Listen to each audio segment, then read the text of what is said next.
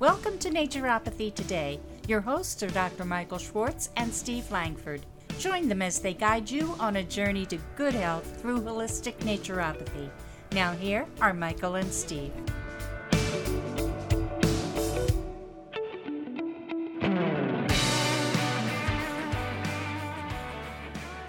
Good morning and welcome to another exciting, informative, stimulating, and hopefully, because we're going to talk about insomnia, a relaxing conversation that uh, we don't put you to sleep, but we do help you feel better and less stressed.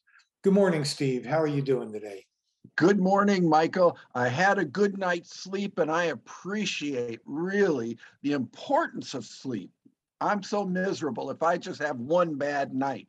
I feel so uh, much sympathy for people who deal with it chronically. My wife has in the past uh, dealt with that. And so we found some solutions for us. And so an exciting topic. It's an important one for so many people. If you don't sleep well, you can't function well. You know, and and it seems that the older we get, the more difficult it is. I remember my mom always complaining about never getting enough sleep, maybe three, four hours and then during the day pass out in the chair you know? Yeah. that's your little cat naps. So anyway well you know it's it's interesting and i think that you know insomnia obviously is the issue. And i discovered that there's fundamentally three different types of insomnia according to the medical perspective of how things are looked at. There is and this is something i think you and i may be able to relate to because of the fact of being a business owner, and other business owners are going to be able to relate to it. And that is the transient kind of insomnia, where, you know, maybe once every couple of weeks you wake up in the middle of the night to go to the bathroom and you lay back down. All of a sudden, your mind gets clicked into, well, you know, tomorrow I got to deal with this. There's that going on. I don't, did I tell them that? Did I tell them this? And so you start in on that. And before you know it, an hour and a half has gone by and so from the 2.30 wake up, it's now four o'clock in the morning and you may or may not be able to get back to sleep. So that's one type of insomnia. Another is the short term, what they call acute insomnia. And again, that may, I think, something like that is brought about by a very stressful situation that one may be involved in in the here and now. And then once that is resolved, then they can get back to normal sleep and it sounds like what you said earlier that may have been something that your wife may have gotten you know may have been in a short term or an acute insomnia uh, situation where it was short term short lived well in her case it actually had gone on for a long time. And you know it was through a persistent application of you know principles to help sleep and we'll discuss those as we get on in this um, that really turned her around. So it was both environment and mm. nutritional and habits. So all three of them came into play for us. And so apparently that would be classified, what she went through was classified as chronic insomnia long term. And it's funny when you say about the habits. Uh, so here are some of the persistent problems that people deal with. And you may have you know run into this. One, wake up too early and not be able to go back to sleep. Phyllis and I are early risers. Uh, we also go to bed early, and we have we you know we're very disciplined. And it's really interesting. And you talked about habits. We have a habit where around maybe by 8:30 we're burned out on TV. Normally we watch a movie almost every night, except there are a couple of nights where there's some shows that we like. But we'll watch a movie, and then around 8:30 say, okay, that's it. The movie's over. No more commercials. We're going to bed to read and so every night we literally read ourselves to sleep. And that is a habit. So waking up to so because we go to bed normally by 9, 9 30, we're asleep. We get up early. We're five o'clock, 5:30 in that ballpark. But for others who wake up too early, the four o'clock get up and they can't get back to sleep, that is part of the sets the stage for the insomnia. And there's others where it says they still feel tired when they wake up. Well, to me, that's hypoglycemia. you know, you, you don't get enough rest. You're not feeding yourself. You're under a lot of stress. So the adrenal glands are crashing, and that brings on the hypoglycemia, the low blood sugar. And of course, like you said, you know, you don't feel well when you sleep all night. So, and like with hypoglycemia, you wake up, you're irritable all day long. Some of the other things that I came across, and then we can jump into, you know, the things to work on it are, and you said the poor sleep habits, you know, so people really need to examine their habits. What are they doing? Obviously, depression, which is also tied into poor sleep, anxiety, lack of exercise, chronic illness, medications. I mean, it's a whole array of different things that are happening, you know, that, that could stimulate the insomnia. You know, waking up, you know, for us guys, especially by having a swollen prostate. You know, what's interesting about that, and I don't know if we've ever covered this before, but by the time a guy is 50 years old, 50% of the men will have an inflamed prostate. By 60, 60%. By 70, 70%. So I found that really very interesting. I don't know if you know you've seen that in your clientele. Oh, it's pretty common amongst the men and you know, fortunately, what I've found is that many men respond to nutritional supplementation as well. That gives them, you know, a certain amount of benefit. I think part of our responsibility is in stimulating questions and challenges to what is commonly accepted. Here, predominantly, it's supposed to be all about health, but I do get sidetracked. Anyway, hopefully you I hadn't noticed. and I hope you all forgive me. Um, I'm not being disrespectful. It's just that I have a different perception of reality. Anyway, we talked about waking up many times during the night, and, and I want you to share your practice with us so that, in fact, uh, why don't we go ahead and go there and then I'll come back to what some of the treatments are, a natural approach. So, Steve, what do you do? Let's go there and what. Sure, problem- Michael. It was a problem for um, a long time for my wife. Um, and, you know, she de- had issues with some of these things, which fortunately have improved for us, you know. So I found that a lot of the things that you mentioned um, were a part of her picture. And so you talk about depression.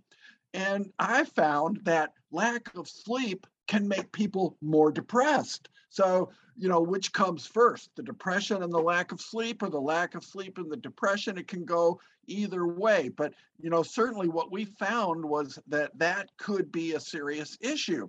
So we started embarking upon a journey of trying a lot of different things. And it was very challenging uh, for her to find the right supplement. We finally found one that seemed to really work well for her. And it's a magnesium form that really made a big difference. But prior to this, we started engaging in setting up our environment for better sleep, made our room completely black. It was actually surprisingly very restful. You open your eyes, you close your eyes, it seems like it's all the same.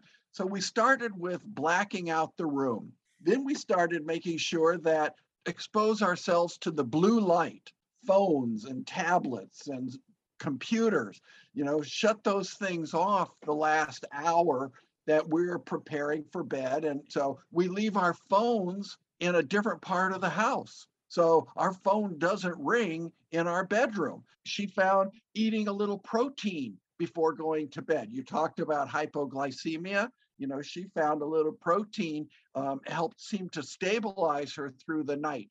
So now where she used to wake up at 3:30, 4:30, not go back to sleep, now she's waking up oh maybe at six o'clock. She's had pretty much a good night's sleep, and sometimes she doesn't get up at all to go to the restroom, whereas I'm up anywhere from one to three times a night. I can um, relate. but those uh, Uh, you know, particular exercises worked for us. And so these are some of the simple things that we found that really made a difference as we started to employ them as part of our practice. Having done this with a lot of other people, I now do suggest, you know, leave your phones and all that off, wind yourself down, make your room dark, try those things. They may help you but that's the journey of discovery for each of our listeners is understanding that they have options and they have opportunity and responsibility to follow those. So I would say those are probably the key things part of this process for people is look at your lifestyle and see what other things are going on that may make a difference. You know, if you're under stress and your adrenals are active and your cortisol is up, I think that makes it harder for people to sleep. Looking at the diet, those are all things that we have found important that we've incorporated. So, uh, is that what you were looking for? That kind of uh, dissertation? Got to learn when to shut me up, Mike. well, maybe I'll, I'll, I'll start hand signaling and learn sign language. I know there's some, yeah, there was cut some, me off, you know? Yeah.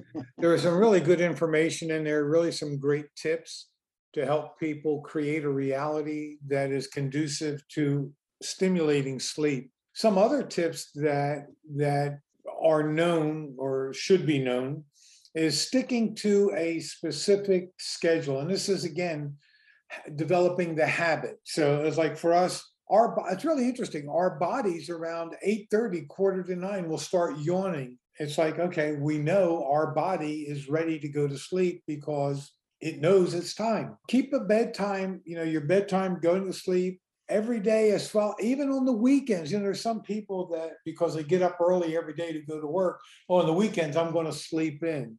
No, that breaks the rhythm, that breaks the discipline. And remember, being disciplined is the best way to achieve all of your goals. You need to become, as I've said before, a disciple unto yourself. Create disciplines for everything. The plan, prepare, project, provide. Staying active. Use up your energy during the day. Don't save it for a night. That'll keep you up. Look at your meds. Actually, some meds have a side effect. Um, let me rephrase that. Every med has a side effect.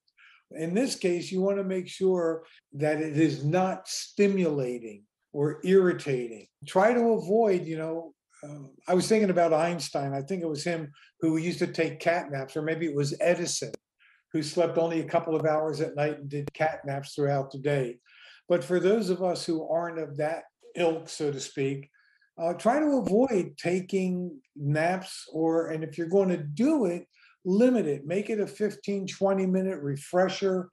Uh, you can do a deep relaxation, but don't take an hour, two hour nap. You just disrupt everything. And limit the amount of caffeine and alcohol that you use at night. And pain, you know, it's really interesting that pain happens more at night because one of the things with that is that whatever inflammation you're dealing with may come to a pain point and because the pain is not always consistent has a circadian rhythm to it and it becomes more dominant at night when your immune system is in its prime working deal getting rid of dead cells and just refurbishing the entire system. And you you said your wife taking protein at night. I used to recommend to my clients sesame seed butter on a small piece of bread to take with their minerals that they're going to take at night or our sleep formula because sesame butter is rich in calcium, which is a relaxant, as is magnesium. There was that. Well, you know, Michael, as you went through this list, I was looking at it in light of what my wife went through, and almost all of these points were applicable in her case. Maybe one, maybe two, but you know, she has rheumatoid arthritis, so she has to deal with pain. I mentioned the eating and the caffeine. All of those things really made a difference for her. And I just wanted to tell you, I found something that works really well for me almost to the point that I'm almost amazed and surprised every time at how well it works. So if I find myself not falling asleep as I might normally do, I found that a short, deep breathing exercise really just always surprises me at how well it works. And it's, you know, breathing in deep, holding it, then releasing it slowly, doing that several times. I find that within a minute or two, that deep breathing exercise calms whatever flutter I have in my mind and almost always puts me right to sleep. And when I wake up and I think about it, I'm just always impressed at how well that works for me. So I just, I didn't want to forget to mention that because my wife doesn't use that technique, but I have found that for me, on those rare occasions, it works really well. Well, you know, I think that's something that our listeners should incorporate, maybe even after a session with us. well, for calming stress, it, well, there it's it so is. important. That technique, that same technique, and I may have mentioned this, will bring down my blood pressure when I'm Oh, in yeah. the doctor's office. If I say, just give me a couple minutes, because I have this white coat syndrome, and I breathe deeply for just a couple minutes, they come back, take my blood pressure, I've dropped 20 points. So, you know, I found that technique. You know, when we were kids, they'd say, stop and count to 10 or or Yeah. take a deep breath. You know, come to find out there's a certain amount of truth and wisdom in that advice. Absolutely. And on that note, because we've run out of time, um, Again? yoga, again, yoga people actually have a technique for breathing. Next week, well, we'll pick up where we left off. And if anybody wants a relaxation tape to listen to, because I have my own techniques, and I have a relaxation disc that I think we may have brought up in for healing, just write to me, Dr. M at Michael's Health, and put in the subject matter relaxation.